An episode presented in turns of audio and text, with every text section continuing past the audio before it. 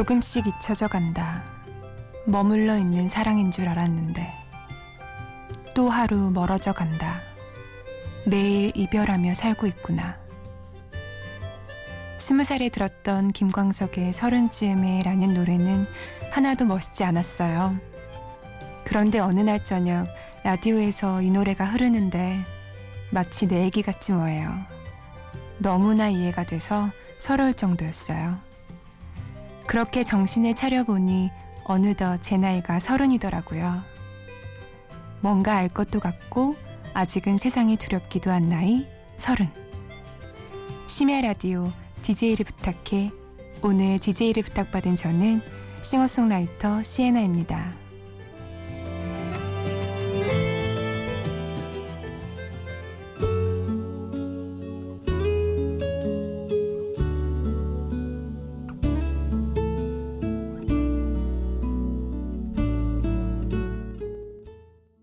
첫 곡으로 김광석의 서른쯤에 들려드렸습니다.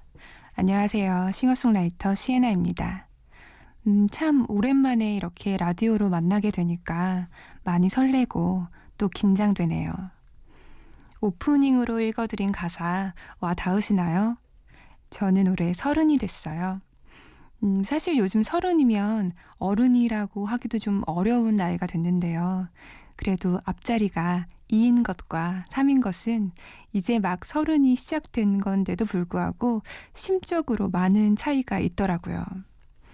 사실 제가 어릴 때 생각한 서른은 아주 까마득히 먼 미래였죠. 그래서 서른이 되면 당연히 어른이 되어 있을 줄 알았고, 뭔가 이뤘을 줄 알았고, 더 이상의 고민과 혼돈은 없을 거라고 생각했던 것 같아요. 저만 그런 건 아니겠죠? 저는 오늘 매일 이별하며 살고 있는 하루하루지만 그 속에서 희노애락을 만끽하며 열심히 살아가는 서른 살의 보통 사람인 저의 이야기 그리고 우리들의 이야기를 편안하고 진솔하게 나누고 싶습니다. 부디 저와 함께하는 한 시간 친한 친구와 즐겁게 소곤소곤 이야기 나누는 기분으로 함께 할 수 있었으면 좋겠습니다. 노래 듣고 이야기 계속하죠. 제프 베넷이 부릅니다. Under.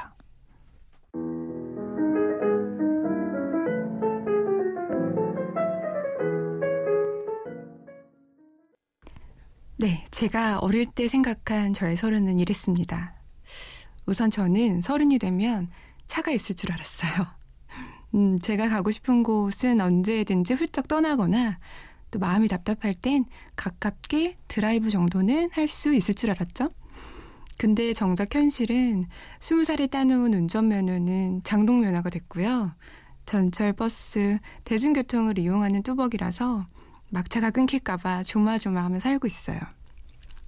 또 집도 있을 줄 알았죠? 네, 작더라도 제 마음대로 꾸밀 수 있는 나의 보금자리가 있을 줄 알았는데요. 현실은 꼬박꼬박 월세 내면서 못 하나 박는 것도 눈치가 보이는 삶을 살고 있어요. 그리고 당연히 결혼도 했을 거라고 생각했죠. 사랑하는 남편, 토끼 같은 아이들과 함께 그림 같은 집에 사는 현모양처가 돼 있을 거라는 상상을 했던 것 같아요. 그러나 아직 미혼이네요. 음. 그리고 서른 살쯤 되면 제가 하고자 하는 일을 어느 정도 이뤄서 안정적인 삶을 살고 있을 거라고 생각했어요. 하지만 아직도 무언가를 이루려고 진행 중이네요. 여러분도 저와 같은 생각을 해 보셨겠죠? 얘기를 하다 보니 뭔가 좀 씁쓸해지긴 하는데요. 어린 시절 제가 꿈꿨던 서른의 모습과 지금의 제 모습은 다르지만 다행히도 저는 지금 아기자기하게 저만의 삶을 잘 그려가고 있는 것 같아요. 노래 듣고 제가 어떻게 살아가고 있는지 더 얘기 나눠볼게요. 여행 스케치에 산다는 건 다 그런 게 아니겠니? 그리고 정재원의 사랑한대.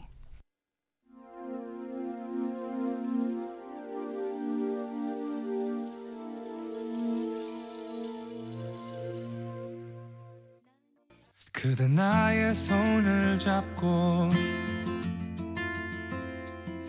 같이 길을 걸으며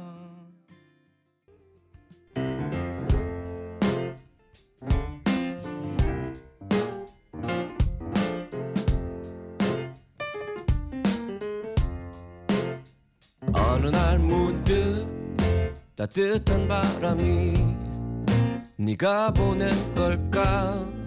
네 냄새가 나참 향기롭다.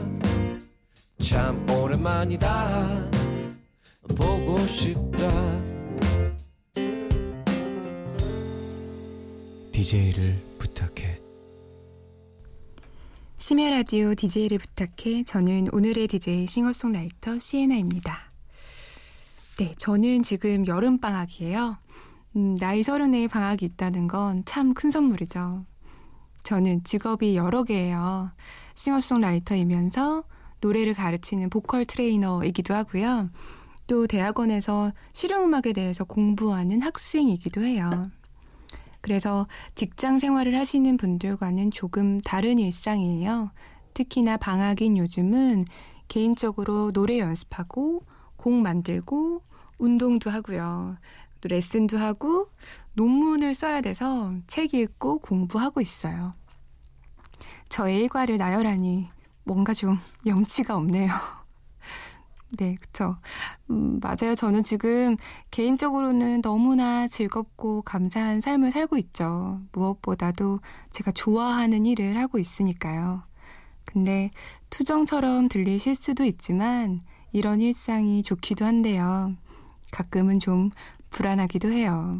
음, 예를 들면 그런 거예요. 운동 삼아 생각도 정리할 겸 한참을 걷다 보니까 한강대교더라고요. 탁 트인 한강 다리 위에서 63빌딩을 바라보며 아 좋다 하다가 갑자기 그런 생각이 드는 거예요. 이렇게 대낮에 한가로이 한강대교를 걸으며 풍경을 만끽하는 제 모습이 죄스럽다고 해야 될까요? 남들 열심히 일하는 이 시간에 일해도 되나 돈 벌어야 되는데 그런 생각이 문득 스치더라고요. 나름대로는 열심히 살고 있어요. 열심히는 살고 있지만 그래도 제 안에 있는 염치라는 감정과 함께 불안이라는 마음이 불쑥 올라올 때가 있어요. 그래서 규칙적인 생활 패턴에 성실하게 직장을 다니는 친구들이 때로는 부럽기도 해요. 대단한 거잖아요. 음, 매일 아침 같은 시간에 채 가시지 않은 졸음과 피곤을 물리치며 자리에서 일어난다는 것 자체가 충분히 박수 받고 또 응원 받을 일이라고 생각해요. 정말 제가 그런 삶을 아, 살 수 있을까요? 아, 저도 아, 감히 상상도 하기 힘드네요. 각자에게 주어진 삶에서 최선을 다해서 살아야겠죠. 저도 그런 의미로 더 열심히 노래를 만들어야 하고요. 우리 모두 파이팅 하자는 마음으로 노래 들려드립니다. 옥상 달빛이 부르는 달리기 베란다 프로젝트의 기필코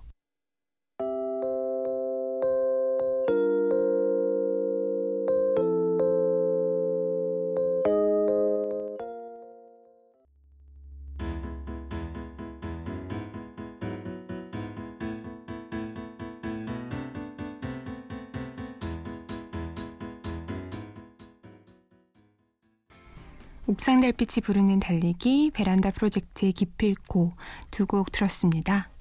이렇게 응원이 되고 위로가 되는 노래를 들으면 저는 언제쯤 이런 가사를 쓸 수 있을까 하는 생각이 듭니다. 투철한 직업 정신으로 게으름 피우지 말고 노래를 더 열심히 만들어야 할 텐데 하는 생각도 들고요. 기필코 이런 가사를 언제쯤 써낼 일이 있겠죠? 네. 음, 여러분은 일기 쓰세요? 저는 예전엔 매일 쓸 때도 있었는데요. 요즘은 가끔 카페에 앉아서 생각을 정리하는 마음으로 끄적이곤 해요. 얼마 전에 일기장을 뒤적여 봤는데요. 올해가 시작되는 그 시점에 이렇게 써 있더라고요. 서른 살에 혼자 힘으로 앨범 내기. 음. 우연일 수도 있는데 어떻게 타이밍이 딱 서른 살로 맞춰져서 서른 살에 무언가 기필코 또 해내야 될 것 같은 그런 생각이 들었나 봐요.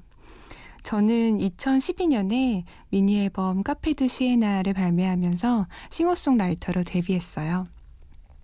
그때는 소속사가 있었어요. 그래서 데뷔하면서 얻은 것들이 참 많았죠. 저는 음악을 만드는 것에만 집중하면 되고 그 외의 것들은 도와주시는 분들이 계셨기 때문에 앨범을 내는 과정이 그렇게 힘들진 않았거든요. 그런데 올해 소속사가 사라지고 저 혼자가 되었어요.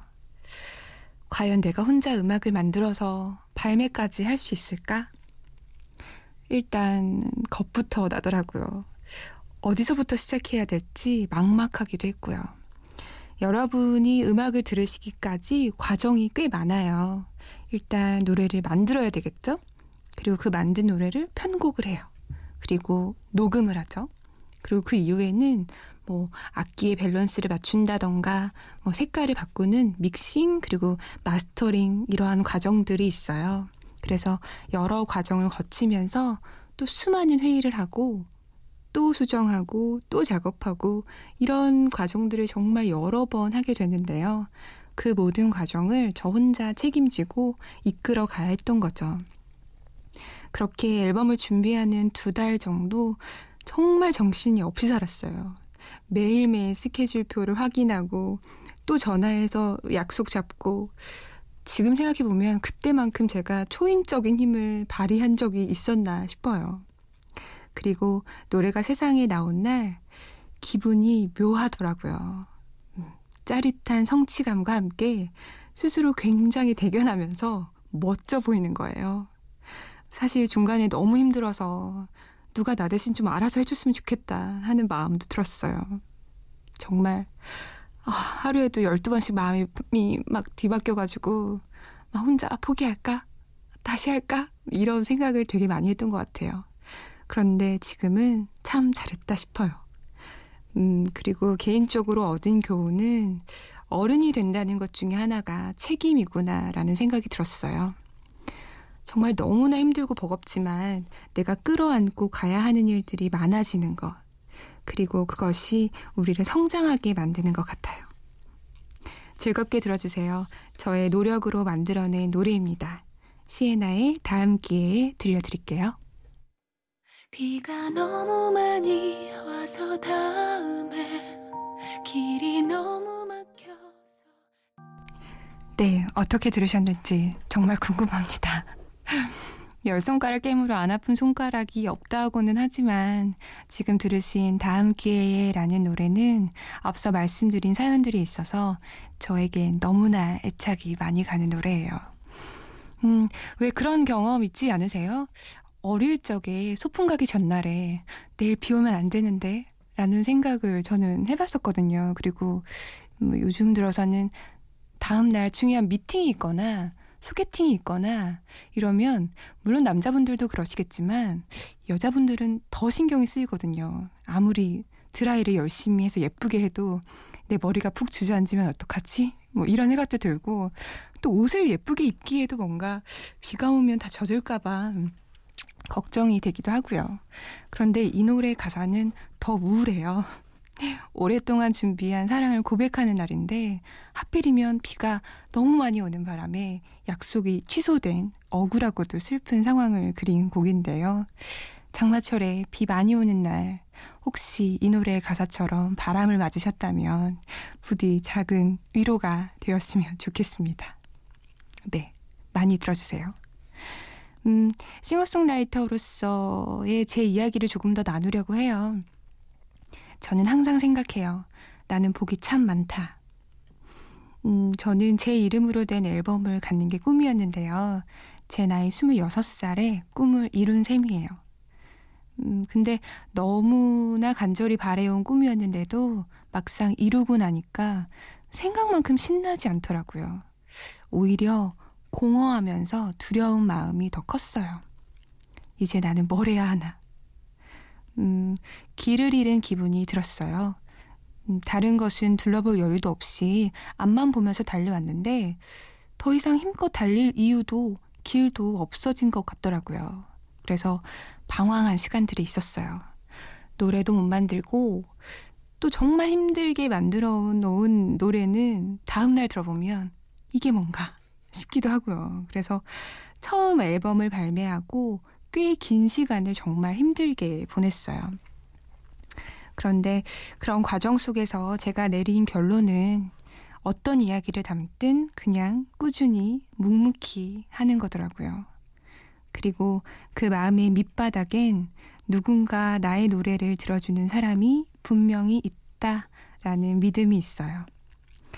저는 아직 유명하지도 않고 든든한 소속사도 없는 싱어송라이터잖아요. 그래서 조금 움츠러들 때가 있는데 한 명, 두 명 저의 노래에 귀 기울여 주시고 마음을 나누는 그런 소중한 사람들이 점점 늘어날 거라는 희망을 갖고 있어요. 여러분이 저에게 그런 소중한 사람들이 되어주세요. 열심히 할게요. 네, 노래 듣고 오겠습니다. 제 노래 한 곡 더 소개해 드립니다. 시에나의 이별 시인 보사노와 버전으로 들려드리고요. 그리고 제가 좋아하는 아티스트예요. 곽진원의 그대가 들어줬으면. 또 바람이 부네요.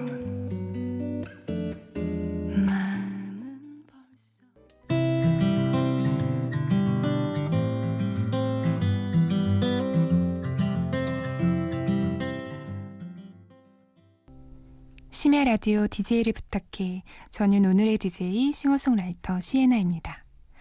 음, 제가 앞서 서른이 됐다고 말씀드렸는데요. 저는 뭐 제 나름대로 서른을 열심히 살아가고 있는데 또 제 주변에 저와 같이 서른인 친구들 중에서는요. 이번이 아니면 절대 못 가겠다 싶은 마음으로 한 5주 정도 유럽 여행을 떠난 친구도 있어요. 그리고 회사 생활을 하는 다른 친구는 얼마 전에 이직을 했는데요.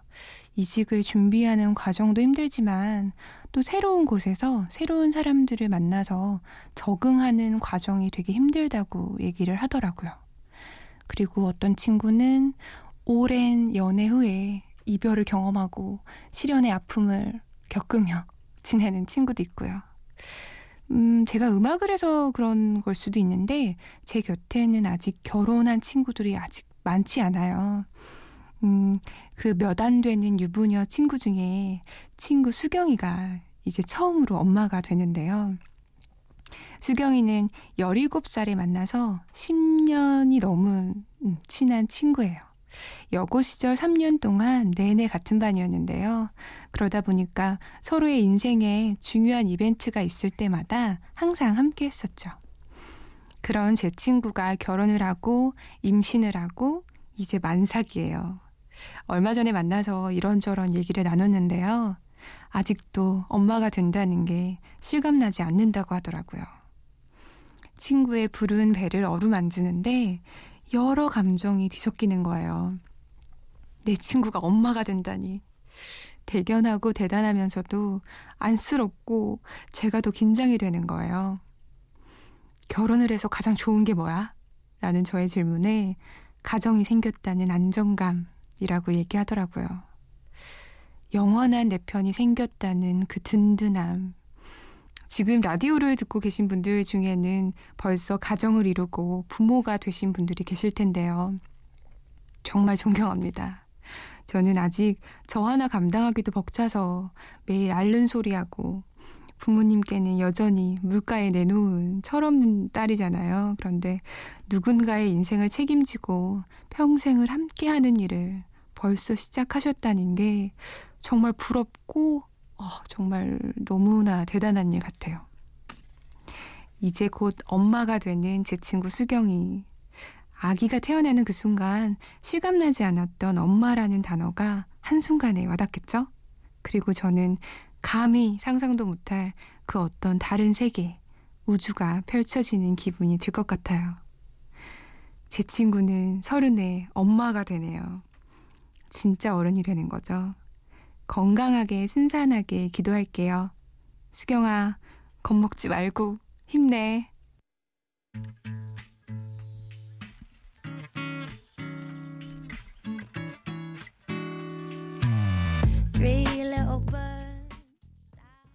네, 콜린 베일리의 푸추얼 레커전 들으셨습니다.